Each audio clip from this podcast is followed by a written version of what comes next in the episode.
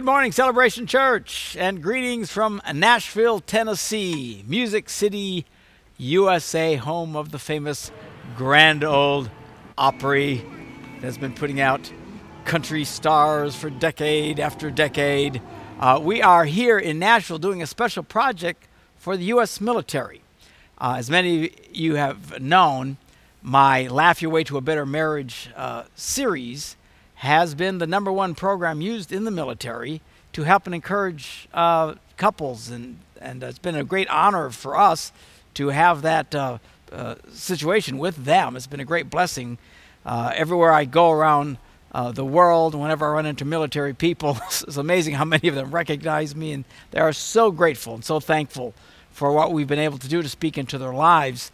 Uh, what we decided to do to enhance that is uh, we're uh, setting up to do a special taping with just military people in the audience. And, uh, and uh, then we're going to be addressing uh, specific concerns that they have and challenges that they have in the military and working in with our regular Laugh Your Way to a Better Marriage materials and stuff like that. So we're very, very excited about it. Uh, we've been down here getting everything set up under the direction of Pastor Ross, our creative genius who's been setting up, you know, all the props and the camo and, and all the stuff, getting the, everything just set and ready to go. Our guys have been down here, uh, Phil and, and Tim and Nancy getting all the technical stuff worked out uh, for the videotaping. And uh, we're very, very excited about it. This will be a very specialized project. And then this DVD will go out to military personnel all over the world. It's another way that Celebration Church touches the lives of millions of people. And uh, we're so excited about it. So uh, we've been having a good time getting everything set up. We've been working, but we've also been staying next to the uh, Grand Ole Opry at the Opryland Hotel. Holy cow, you should see this place. It is wild. This It's huge. The number of rooms that is in this place is stunning. It's a gigantic uh, convention center. They've got its own internal you know, ecosystem. Everything's covered with glass and uh, has its own plants and waterfalls and restaurants everywhere. It's, it's stunning. If you come, if you ever get a chance to come to the uh, Opryland Hotel, you ought to really check it out. It's really an amazing place.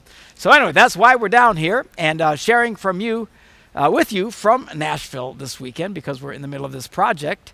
Uh, we want to, before I get into the message this morning, I want to remind you about the uh, women's conference coming up at the end of the month.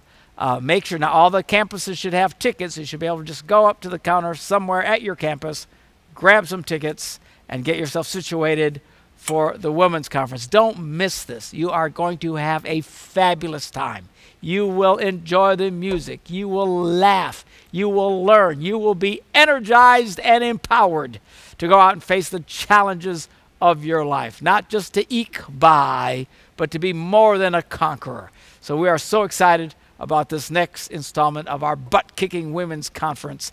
So make sure you get your tickets. Listen, I know it's going to happen. Some of you who are thinking, I'm not going to go, then you're going to hear how great it was, and then you're, oh, I wish I would have went. Don't let that happen to you. So don't leave today, ladies, without getting your tickets. You and your friends and your daughters and stuff need to come and be a part of this. This will be an amazing, empowering time for the women in our church, and we are very, very excited about it. Okay, so on to today's message. Now you'll see we're on this gigantic set here, and that's why you're going to see the uh, men's brains and women's brains and and all the camo and the, the flag and all this stuff.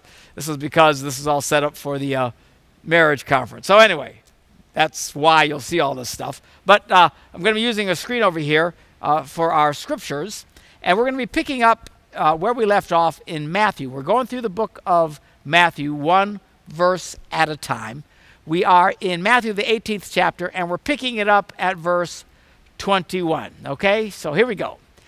Then Peter came up to, oh, by the way, we're using a, a translation called the Amplified translation. So this will be a little bit different than the regular translation. The amplified version of the Bible really has a way of uh, uh, adding extra words so you can really understand exactly what they're saying. Okay, so here we go. Then Peter came up to him, Jesus, and said, Lord, how many times may my brother sin against me and I forgive him and let it go? See, they knew they were supposed to forgive people. This is Christianity 101. I am stunned at how many Christian people still don't get this. Listen to me, folks. You may not get a whole lot of things about the Bible. There might be things about the scriptures you don't grasp. There's things about the Bible I don't understand. There might be that's fine, but if you don't understand this, you do not get it. Without understanding the basics of understanding that God will forgive you, but you also have to forgive other people. This is Christianity 101. In fact, remember now, Jesus has been teaching his disciples on the, uh, he had given them the uh, Lord's Prayer because they said, Teach us how to pray. And he said, Well, this is how you should pray. And, uh, you know, Our Father who art in heaven, we always pray this prayer together. And uh, remember, he says, Forgive us our sins, trespasses, whatever fancy word we use, as we forgive those who trespass against us. In other words, you got to forgive people the way, uh, or you're asking God to forgive you like you're willing to forgive other people. And after Jesus taught him the Lord's Prayer, he went on right away and he said, Listen. And then he emphasized what he just said. If you do not forgive people, God will not forgive you. And without God's forgiveness, what do you got? You got nothing. This, this you're going to a very bad place. Uh, this is as fundamental as it gets. Okay, so now these guys got it. They're hearing Jesus talking about forgiveness. They're still trying to get their head around it, grasp it, you know. Uh, so Peter says, okay, l- let me see if I, I, understand this. You're saying we're supposed to forgive people. Uh, how many times should we forgive them? And, uh, uh and then he offers a suggestion. He says, as many as up to seven times. Now he's being very generous, okay? He's thinking, I'm, I'm going to really step out here, Lord. I know you say we got to forgive people. How many times? How, how many times do I let a guy forgive me and, and just let it go? Even as many as seven times? And then Jesus says this No, no, no. I tell you, not up to seven times, Peter, but 70 times seven. All right, now let's take a, a little look at this. Now, this is going to sound a little weird, but uh, as you study the words of Jesus and the teachings and, the, and what he said, and as, and as detailed as we've been studying his words over the last year and a half, there are some stunning things. What have we learned? That first of all, Jesus was not nearly as warm and fuzzy as everybody makes him out to be. You see him in the movies, and he's always smiling and grinning and kind of like a hippie, you know, hey, peace, man. I just love everybody. When you start reading Jesus' words, it's kind of shocking. You go, wow, because he said some very, very strong things. Was he warm and fuzzy? Of course, he was very loving and compassionate, but it was way more than that. He had no problem getting into people's faces and challenging him. And while he is the divine Son of God, born of a virgin, sent from heaven, and to come, God in the flesh amongst us, he was God, but yet also man. 100% God and 100% man at the same time. Hard to even get your head around it. But it's interesting as we watch him and look at his words, how human he is. And, uh, and oftentimes he would speak in human ways. And what I mean by this is there is a real strong sense that at times Jesus was a bit of a hyperbolist. In other words, he would speak in extremes to make a point, something you don't hear very often. Uh, and this is certainly not to say that Jesus' words aren't true, it's just that he would say statements in a way that was almost a little shocking. For example, we just read, what, a chapter or two ago, where Jesus got so frustrated with his disciples and said, Oh, good grief, how long am I going to be stuck with you people? Now, I don't think he didn't know how long he was going to be stuck with them. He had a pretty good sense of when he was going to die on the cross. Uh, so, from that sense, uh, he had a limited time to be stuck with them. Uh, and of course, from an eternal sense, he knew he'd always be stuck with them. I mean, it's not a very flattering thing to say, How long am I going to be stuck with you? Uh, if I were to say that, for example, if I came out on a Sunday morning to all of you guys and said, You guys, good grief, how long am I going to be stuck with you? You know, half of you, at least half of you, would go home and say, I don't think he likes us anymore. I, I don't think he wants to pastor anymore. I, I think he, you know, he needs to go, he needs to retire, or, or we need to go to a different church. Man, half of you'd go to a different church just because if I said something because that insensitive. Now stop and think. That's what Jesus said to him. Well, he said, How long am I going to be stuck with you? See, if I said something like that, that would be very, very harsh. So, how do you understand it? You put it in the context. He was so irritated with them because they couldn't figure out how to get this one kid delivered from a demon. And he had taught them over and over and over again how to do this stuff. So, it was a human expression, a bit of a hyperbole, a little bit of an exaggeration. It didn't really mean anything other than to say, You're driving me crazy. Okay? It wasn't really a literal, gee, I wonder how long I'm going to have to put up with you people. I can't stand you. That wasn't his thing. But yet, if you're going to be a literalist, see, here, here's the thing people who are literalists get around people who speak in exaggerated terms and they can't handle it. I speak in exaggerated terms all the time. You know, thankfully, Jesus didn't speak as crazy as I did, but I always use exaggerations to make points. Now, semi intelligent people get it. Okay? Oh, well, the point is don't do this or don't do that. And I use an extreme example to make the point. Uh, and you know I've been criticized for it, but but if you're a literalist, every literal thing I say in a statement like that, and if you don't have the common sense, which sadly isn't very common today, to understand that it's just an exaggerated thing to make a point, then then you'll get confused by it. I, I remember, you know, a few years ago, I was using an analogy about people who, you know, uh, use truth, but they're using it in a really bad way. They're, do, they're doing bad things, but they got just enough truth around it to sneak it by, and it causes a lot of confusion in people's lives and gets people upset. I use the analogy look, at the end of the day, you can take dog poo and you can paint it and you can put a pretty bow on it and you can spray perfume on it. But at the end of the day, it's still just dog poo. No matter how nice you put, uh, or how many spiritual tags and, well, the Lord told me this. When you're being destructive, it's still just dog poo, okay? Now, a little bit of a strong analogy to get my point across. I had one family leave the church. Why are you leaving the church? Because you said that's dog poo. I didn't say you were dog poo. Well, that's what you said. It's like, good grief. You don't get the point. So they left anyway. Life goes on. But so exaggerated statements.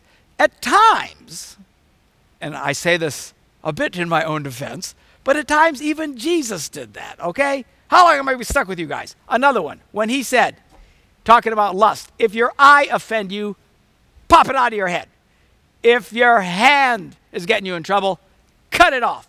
Now, I don't know anybody who understands the scriptures or in the light of Christian teaching. I've never met a preacher, pastor, prophet, evangelist, teacher anywhere in the world that has ever come to the clu- conclusion that they really think Jesus wants people to pluck their eyeballs out or to cut their hands off. Well, that's what he said. Well, yeah, that's what he said. The point was stop it.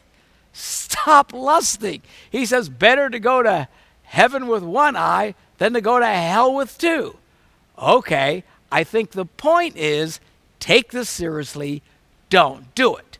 Not literally, you know, taking a spoon and popping your eyeballs out. Uh, and certainly in, encouraging people, if you're struggling in this area, you need to get it right. You need to get help. Okay? So, all of that to point out his statement here when Peter comes and says, Hey, should I forgive seven times? He says, No, not seven times, but 70 times seven. Now, I don't think Jesus meant literally you keep track of how many times somebody offends you, and as soon as you get to that number, you say, Okay, we've had it, you're done, because you've hit the magic number. I don't have to forgive you anymore. That wasn't the point. He's speaking in an exaggerated statement, like some people I know, to make a point. In other words, no, there's no limit. You always have to forgive people. And the truth of the matter, I'd, I'd be thrilled if most people just got to the seven. you can't get people there. Come on, you know who you are. Somebody hurts you once, you say, well, shame on them. They hurt you twice, then shame on me. It'll never happen again. Somebody hits you one or two times, you don't have anything to do with them. You cut them off. You're mad at them. Your mother in law criticizes the way you cook too many times, and now you'll never go over there, and you're just nasty and mean. Seriously. My personal, I'd be thrilled if most Christians got to Peter's standard of just the seven, because most people don't get much past three. The reality is, we need to forgive people all the time. Okay? The 70 times 7 wasn't an exact number, it was an exaggerated statement that most intelligent people get. And it didn't mean to literally do the 70 times 7. So, he's basically saying, look, you always got to forgive people. And then he gives a parable. Let's look at the parable. Therefore, the kingdom of heaven is like a human king who wished to settle accounts with his attendants. So he calls all these guys together, and for whatever reason, he wants an accounting. He wants to settle up with people that owe him money or if he owes them or whatever the deal is.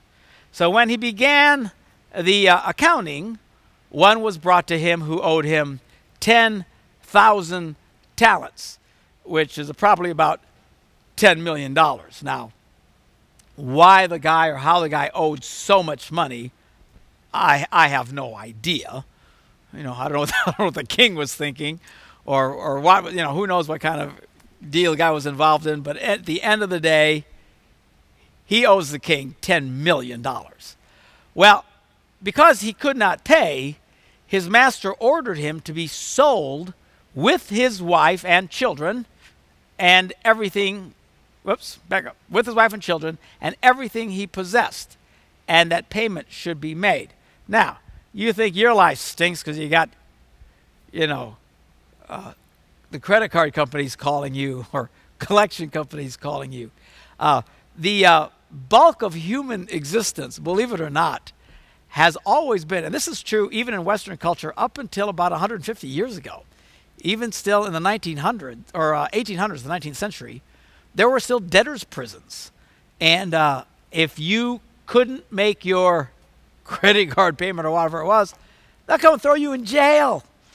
You know, at Jesus' time, they'd take you and sell you off into slavery. And by selling you as a slave, would make money back.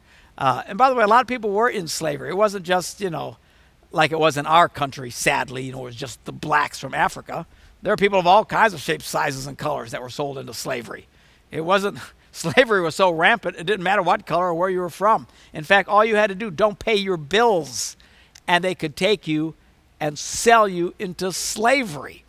So, here this guy freaks. The guy's beg. He says, "Look, you owe me 10 million." He says, "I can't pay it. I'm not ready to pay it." So the king says, "All right, sell him."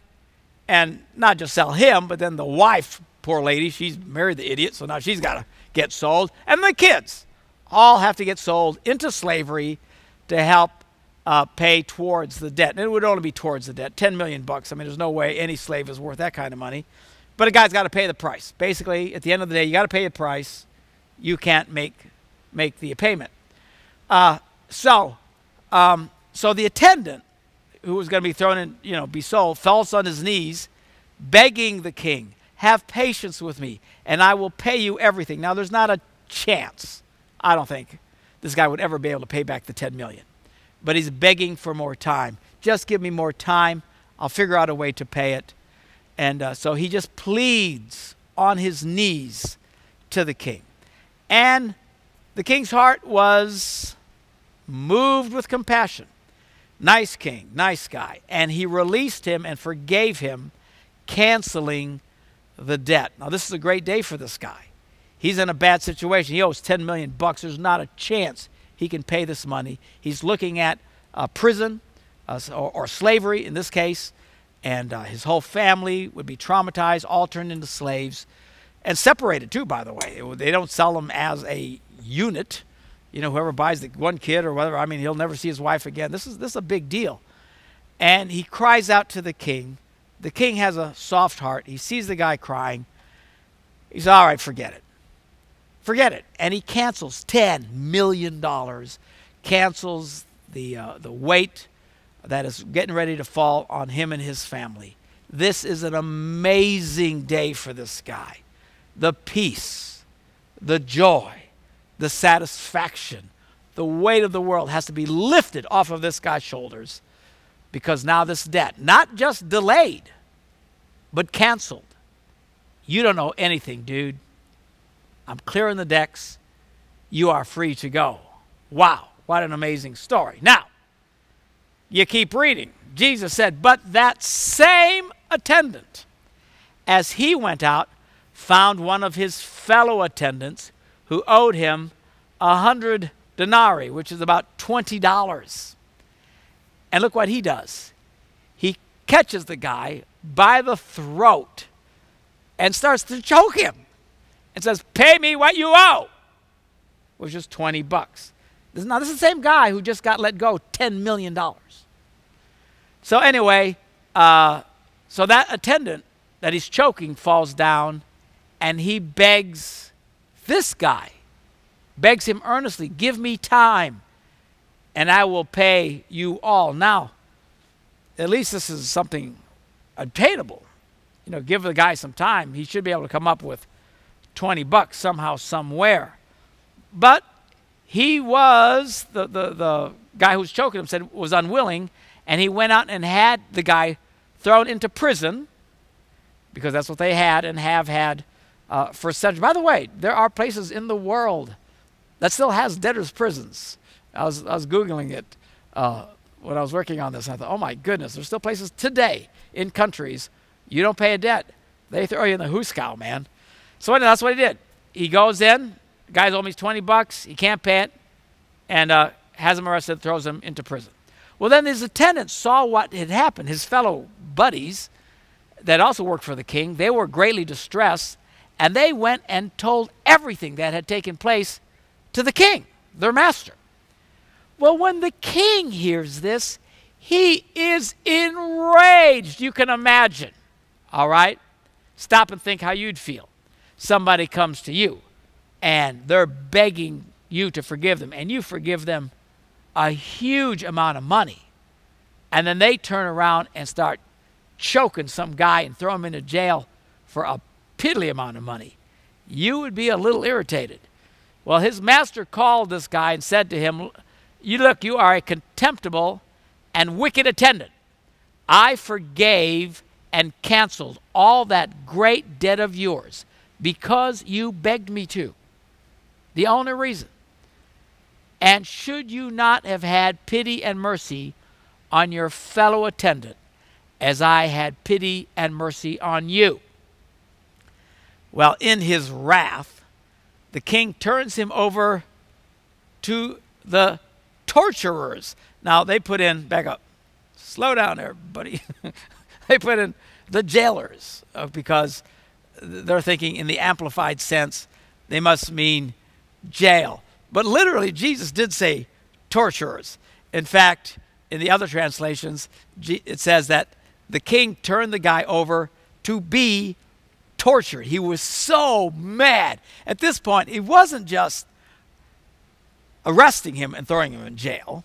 It wasn't just let's take him and sell him into slavery, him and his whole family, which I would presume that's what happened to the rest of his family. The king is so ticked, he takes the guy and turns him over to torturers. Now, I don't know who these guys are. Sounds kind of a lousy job to me. You got to be pretty sick to sign up for that job, but that's what he did. Now, so here this guy's being tortured. Everybody say tortured. All right? Tortured. That's what Jesus is telling in the story. All right. Be tortured till he should pay all that he oh now how he's repaying while he's being tortured i have no idea anyway maybe being tortured and has to work at the same time he'll never pay it he can never owe it i mean this guy's life is over now end of the story okay we get the story pretty simple peter comes seven times jesus and says, nah, 70 times seven. In other words, always forgive. Tells the story. Everybody gets it. The one guy's forgiven of much, but then he wouldn't forgive somebody of little.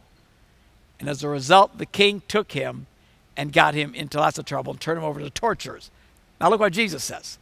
So also my heavenly Father will deal with every one of you if you do not freely forgive your brother from your heart his offenses. Now, is Jesus implying that God is going to torture people who don't forgive other people? I don't know. Is it another exaggerated statement? I don't know. Okay, and by the way, be careful with this exaggerated stuff. Jesus said what he meant, meant what he said. But an intelligent person can see the context of some of these statements as exaggerated to make points. And I'll buy that maybe he was using an exaggerated statement to make points, but whether or not you're literally tortured by God or not, the point is this is going to be bad, okay? This is not going to be good for you. Now, I know this is going to be a challenge for a lot of people because a lot of you listening to me right now uh, in our campuses, I don't care if you're in Stevens Point, Appleton, West Side, East Side, the Latino campus, people who listen to us all around the world on the internet, people who watch us on television. Man, there's a lot of people listen to me right now that you have people who have hurt you, and no way in your mind will you ever forgive them. Now, listen to me. I know that you've been hurt. I know they've wounded you. I know they've caused you great pain, but you've got to listen to my words. Listen to the words of Jesus. You have to forgive everybody. Remember the Lord's Prayer Lord, forgive me of my sins as I forgive others of their sins. You say, Well, yeah, but, but he, he ran over my dog. Well, dude, that's like 20 bucks compared to the 10 million you owed God. I know people have done some horrible things. But you have to understand, even the worst transgression a human being can do to another is very small on the scale of the sins we've committed against a very holy God. And in His compassion and His grace, He is willing to forgive anybody who will come to Him and ask for forgiveness. But don't you dare turn around being forgiven from God. Don't you come to church take communion, ask Christ to forgive you of your sins, come into your life, and then you leave church and you still hate your neighbor. You are still bitter and angry and refuse to ever talk again to your sister, or you have someone in the church that maybe they go to a different church now, you'll never talk to that church again. Man, you got to be careful with that stuff. You can't go there. You have to let it go. You say, Pastor, but it hurts. Look, I know it hurts. But forgiveness doesn't have to do anything with how you feel. All right? If it's about how you feel, then yeah, we're all doomed because none of us can forgive anybody. When you hurt, you hurt badly. But it's not about hurting. You say, well, I can't forgive what they did. It has nothing to do with forgiveness. You might feel the pain of what someone has done to you to the day you die. You might remember in detail what they did to you until the day you die. But the truth is, that has nothing to do with forgiveness. Forgiveness is simply saying, I let you I let it go. I let it go. We're good. Even though you can still feel the pain, even though you can still remember it, you've got to let them go. We have to forgive people. And if you're really struggling this morning, as you're listening to me, and there's people that you, you just seem to not be able to forgive, you need to get down on your knees, man, and you need to ask God, help me. Help me to forgive them. Help me to let it go. Some of you, you really struggle with this, and I know, but you've got to let it go. You've got to let, Jesus said it in the most stark of terms here. So will my Heavenly Father treat you if you don't forgive people who have sinned against you. We have to let it go. Doesn't mean that you always leave yourself in a situation where they can keep doing it to you. I understand that. If you're being abused, you need to get yourself out of those situations. I understand that. But even after getting yourself away from people who are very damaging and hurtful, uh, and it doesn't mean you always have to be with those people. I'm not saying that. I'm just saying that you still have to forgive them. Okay? Someone always punches you in the face when you walk into their house. I'd, I'd quit walking in their house. I don't think I'd go over it. But I still have to forgive them. I can't hate them. I can't be bitter towards them. And as far as I'm concerned before God, if God says, You got any problem with this guy? Your answer should always be no. I don't have a problem. If anybody else asks you, you got a problem with a guy, you should be able to say, no, no, I don't. You might want to be careful when you first step in the door, has a tendency to punch people in the face, but I, I don't have a problem with them. You got to let it go. And if you are really struggling with a person in your life, and listen, some people are just really mean, nasty jerks. And I know they're really good at hurting people. If you've been hurt that way, even though you don't have to be around that person, you still you need to come to God and say, "Father, help me to forgive them." You've got to let it go. And then you can say with all confidence, when you pray the Lord's Prayer, Lord, forgive me of my sins as I have forgiven others of their sins. Even though those sins seem great compared to your debt before God, it's 20 bucks. Let's pray together. Father, I thank you for your word. I thank you for the truth of your word. Lord, you have made it clear in no uncertain terms that as people of faith, we have is not optional. We have to forgive people, or we risk having God not forgive us.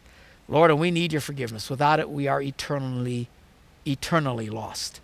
Help us, Lord, to let go those who have wounded us and injured us in our past. And Father, for anyone who's listening to me right now and they're really struggling, Lord, I pray that you help them as they call out to you to get to that place where you can give them that grace to just let it go. Help us to walk in a place where we don't keep track of the wrongs people do to us, but we walk in a place of forgiveness and grace to the world and in the world in which we live. In Jesus' name we pray. Amen. God bless you guys. Have a great rest of the service, and uh, we'll see you again next week.